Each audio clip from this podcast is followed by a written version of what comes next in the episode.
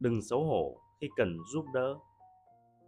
Ngươi có nhiệm vụ phải hoàn thành vì ngươi là một chiến binh. Điều gì sẽ xảy ra nếu ngươi bị thương và không thể hành động trừ khi có sự giúp đỡ của đồng đội? Trích suy tưởng của Marcus Aurelius. Người xưa có câu nhân vô thập toàn. Không có ai nào hoàn hảo, giỏi tất cả mọi việc trên đời này. Bởi lẽ, thời gian và sức lực của mỗi người đều có giới hạn. Cho nên, con người luôn cần đến sức mạnh tập thể để hoàn thành những nhiệm vụ của mình.